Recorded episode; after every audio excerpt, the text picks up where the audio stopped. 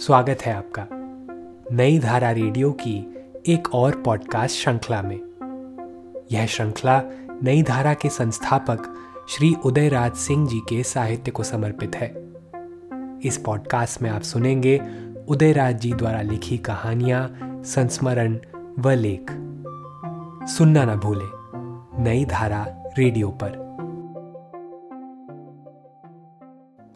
उदयराज सिंह की रचनाएँ पॉडकास्ट में आज सुनिए उदयराज जी का लिखा संस्मरण, जाही विधि राखे राम। फिर सम्मान ग्रहण करना होगा। महीनों पहले एक दिन समाचार पत्रों में पढ़ा कि इस वर्ष के राजभाषा विभाग, बिहार सरकार के डॉक्टर राजेंद्र प्रसाद शिखर सम्मान मुझे देने का सर्वसम्मत निर्णय लिया गया है। तो मेरे मन में सबसे पहले यही संशय भरा भाव आया। अब इस बुढ़ापे में मैं जितना ही सम्मान अभिनंदन से भागना चाहता हूँ, उतना ही वो मेरे पीछे पड़ जाता है। अभी पिछले ही वर्ष पाटलिपुत्र के साहित्यकारों ने मेरे अभिनंदन के लिए एक समारोह का आयोजन कर डाला था। ना ना करते भी उनके प्रेम पाश में बंध ही गया। समारोह में मेरे व्यक्तित्व और साहित्य पर बहुत ऊँची ऊँची एवं अच्छी अच्छी बातें की गई थीं। अनेक साहित्यकारों ने मेरे शतायु होने की कामना के साथ मुझसे अनेक अनेक अपेक्षाएँ भी की। सुनने में सारी बातें अच्छी लगीं। महीनों मन फूला फूला रहा। लेकिन एक दिन लगा कि, अरे, मैं तो साहित्यकारों की ही बातों में फूला रहा और उस बीच अपने प्रभु के स्मरण में मितव्ययी हो गया। ये तो बड़ा अपराध हुआ। अपने प्रति साहित्यकारों एवं पाठकों के प्रेम में मैं इतना अभिभूत हो जाता हूँ कि बाकी सब पीछे छूट जाता है। अब तक जो जिया, लिखा, किया, सब जीवन में साधना की अलग अलग अवस्था थी। अब जिस साधना में जीवन की साँसें खर्च कर रहा हूँ, वहाँ मोह, सम्मान, पुरस्कार की आकांक्षा, सांसारिक लिप्सा, इच्छा, अनिच्छा आदि किसी भी वस्तु का कोई स्थान नहीं है। अपनी निस्संग तपश्चर्या में मैं शांत और संतृप्त जीवन जी रहा हूँ। बिल्कुल उस कछुए की तरह, जो दिन भर की थकान के बाद विश्राम की बेला में अपने सभी अंगों को अपने ही खोल के अंदर समेट कर साधना में लीन हो जाता है। तो मैंने मन में निश्चय कर लिया कि मुझे नहीं लेना है कोई पुरस्कार या सम्मान। बाद के दिनों में जब राजभाषा पुरस्कार को लेकर समाचार पत्रों में पक्ष विपक्ष की खबरें पढ़ने लगा तो एक बार तो हुआ कि चलो अच्छा है। अब ये पुरस्कार भी पिछले वर्ष के पुरस्कार की तरह ठंडे बस्ते में चला जाएगा। हालाँकि पुरस्कार की घोषणा के बाद से ही दूर दराज के इलाकों से प्रशंसकों के ख़त आने लगे हैं। अब मैं अपने मन को जितना ही पुरस्कार से अलग करता, प्रशंसकों के ख़त मुझे उसके करीब ले जाते। कितने ही महीने इस पुरस्कार को लेकर मैं अस्थिर रहा। आखिरकार एक दिन राजभाषा विभाग के सचिव डॉक्टर सी अशोक वर्धन मेरे निवास पर आकर एक सरकारी पत्र दे गए, जिसमें उल्लिखित था कि मेरे साहित्यिक अवदानों के लिए मुझे एक लाख इक्यावन हज़ार की राशि के साथ डॉक्टर राजेंद्र शिखर सम्मान अर्पित किया जाएगा। मतलब ये कि पुरस्कार निरस्त नहीं होगा।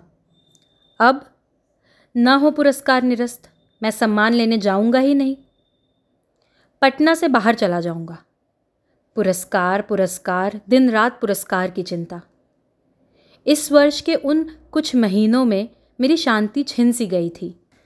मेरे पाठक एवं हितैषी मुझे मिल रहे पुरस्कार पर खुशी ज़ाहिर कर रहे थे और मैं अपने मन से संघर्ष कर रहा था कि क्यों बुढ़ापे के शांत सरोवर में पुरस्कारों का कंकड़ फेंक दिया जाता है। कुछ माह बीते फिर एक दिन राजभाषा विभाग का पत्र आया कि हिंदी दिवस के अवसर पर मुझे वो पुरस्कार अर्पित किया जाएगा। परीक्षा के सप्ताह भर पूर्व विद्यार्थियों की सी मेरी स्थिति हो गई। अब मेरा ध्यान प्रभु की ओर उन्मुख हो गया। हाँ प्रभु, अब तुम ही मेरी रक्षा कर सकते हो। मेरे प्रशंसकों का क्या? वो तो हमेशा मुझे प्रेम देते ही रहेंगे। अब उनके प्रेम में बंधा मैं कब तक तुमसे दूर रहूँ? मेरी ज़िंदगी की दुआ चाहने वाले, हँसी आ रही है तेरी सादगी पर। एक दिन भोजन की मेज पर बैठा था। जाने मेरी पत्नी शीला को मेरे चेहरे पर कौन सा भाव दिखा कि उसने एकदम से पूछ लिया, क्यों इतने चिंतित हो? मैंने कहा, अगले सप्ताह राजभाषा विभाग का पुरस्कार बटेगा। अब क्या करना चाहिए मुझे कुछ सूझ नहीं रहा है। उसने तत्काल समाधान दे दिया, इसमें अब आपको क्या करना है? पुरस्कार तो आपके नाम घोषित हो चुका है तो सम्मान भी आपको मिल चुका। राज्य के लोग जान चुके हैं कि आप डॉक्टर राजेंद्र प्रसाद शिखर सम्मान से सम्मानित हुए। ये भी तो देखिए कि ये सम्मान आपको पूज्य राजेंद्र बाबू के नाम पर मिल रहा है। उसे किसी ज़रूरतमंद संस्था को दान कर दीजिएगा। इस जन कल्याण से भी आपको काफ़ी मानसिक शांति मिलेगी। इसलिए आप सम्मान समारोह में ज़रूर जाइए। मेरे मन का धुंध एकदम साफ़ हो गया। हिंदी दिवस के दिन मैं सपरिवार सम्मान ग्रहण करने अपने राजभाषा विभाग के राजकीय समारोह में गया। समारोह में बहुत भीड़ थी। लोगों ने अपार सम्मान दिया। वो क्षण भी आया जब विभागीय मंत्री ने मुझे माला पहनाकर शॉल उड़ाया और प्रशस्ति पत्र के साथ एक लाख इक्यावन हज़ार की राशि का ड्राफ्ट समर्पित किया। उतना तक तो ठीक उन्होंने मुझसे कुछ कहने का अनुरोध भी किया। पाठकों, वहाँ उस क्षण जो कुछ मैंने कहा, वो सब मैं आपको दोहरा देता हूँ। आदरणीय मंत्री जी एवं साहित्य प्रेमी बंधुओं, मैं बिहार सरकार के प्रति अपना आभार व्यक्त करता हूँ, जो मुझे ये सम्मान देने का निर्णय किया। मैं तो माँ हिंदी का एक मूल सेवक हूँ, जिसे बिहार सरकार ने सम्मानित करने के लिए चुना है। ये तो बिहार सरकार की महानता है। इसमें मेरी कोई सत्ता नहीं है। मेरे साहित्यिक गुरु स्वर्गीय आचार्य शिवपूजन सहाय थे, जिन्होंने हिंदी की सेवा में अपना खून पसीना एक कर दिया। मैं तो उन्हीं की राह का एक राही हूँ। ये बात सही है कि मैंने कभी हिंदी सेवा के लिए कोई सम्मान नहीं चाहा और जहाँ कहीं भी भनक लग जाती है, मैं भाग न सका और पकड़ा गया। मैं नई पीढ़ी को यही सीख दूँगा कि ये समय उनके लिए संचय करने का है, उभरने का नहीं। वो खूब अध्ययन करें और उसे पचाने का प्रयास करें। मुझे जो सम्मान राशि मिली है, उसमें एक लाख एक हज़ार रुपये मैं महावीर कैंसर संस्थान को दे रहा हूँ, ताकि ज़रूरतमंद लोगों की कुछ सेवा हो जाए। बाकी के पचास हज़ार रुपये मैं साहित्यिक पत्रिका नई धारा को दे रहा हूँ। ये पत्रिका पिछले तिरपन वर्षों से लगातार निकल रही है और जिसके साथ हिंदी जगत के तमाम पुराने नए साहित्यकारों की आस बंधी हुई है। इस पत्रिका के साथ शैली सम्राट राजा राधिका रमन प्रसाद सिंह, जो मेरे पिताजी थे, आचार्य शिव पूजन सहाय, तथा इसके प्रथम संपादक रामवृक्ष बेनीपुरी जी की यादें जुड़ी हैं। नई धारा के रूप में इन लोगों ने जो साहित्य की नई धारा बहाई है, मैं चाहता हूँ कि वो सूखने न पाए। मैं बिहार सरकार सहित आप सबको हृदय से धन्यवाद देता हूँ कि मुझे इस सम्मान के लिए ठीक समझा गया। जब तमन्नाएँ बेसदा हैं, निगाहें बेपयाम। ज़िंदगी एक फ़र्ज़ है, जीता चला जाता हूँ मैं। इसके साथ फिराक गोरखपुरी की चंद पंक्तियाँ सुन लें। बहुत पहले से उन कदमों की आहट जान लेते हैं। तुझे ए ज़िंदगी हम दूर से पहचान लेते हैं। तबीयत अपनी घबराती है जब सुनसान रातों में। हम ऐसे में तेरी यादों की चादर तान लेते हैं।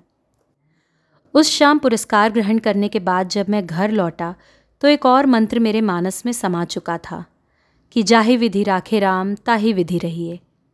साहित्य की दुनिया में जिस उदयराज सिंह को मैंने छोड़ रखा है, वो तो असदन घूम रहा है। सूर्यपुरा हाउस में जिस उदयराज सिंह के साथ मैं अभी रहता हूँ, वो अपने नीड़ की चार दीवारी में सत्संग साधना कर रहा है। दोनों की अपनी अपनी नियति है। एक निर्बंध दूसरा बंधनों में जकड़ा, शिव सहस्त्र नाम स्त्रोत का जप कर रहा है। जैसे मैं चाहता हूँ कि कोई मेरी शांति न भंग करे, वैसे ही साहित्य की दुनिया में असदन घूम रहे लेखक उदयराज सिंह के प्रशंसक भी चाहते हैं कि कोई उनके लेखक से उनके प्रेम को न छीने। दोनों की ही अपनी निराली दुनिया है। इसीलिए, जाही विधि राखे राम, ताही विधि रहिए। इस पॉडकास्ट को सुनने के लिए आपका धन्यवाद। हम आशा करते हैं कि हमारी यह प्रस्तुति आपको ज़रूर पसंद आई होगी। अन्य पॉडकास्ट्स, वीडियो इंटरव्यूज़ आदि के लिए नई धारा को सभी सोशल मीडिया प्लेटफॉर्म्स पर फॉलो करें। जल्द ही आपसे फिर मुलाकात होगी। धन्यवाद।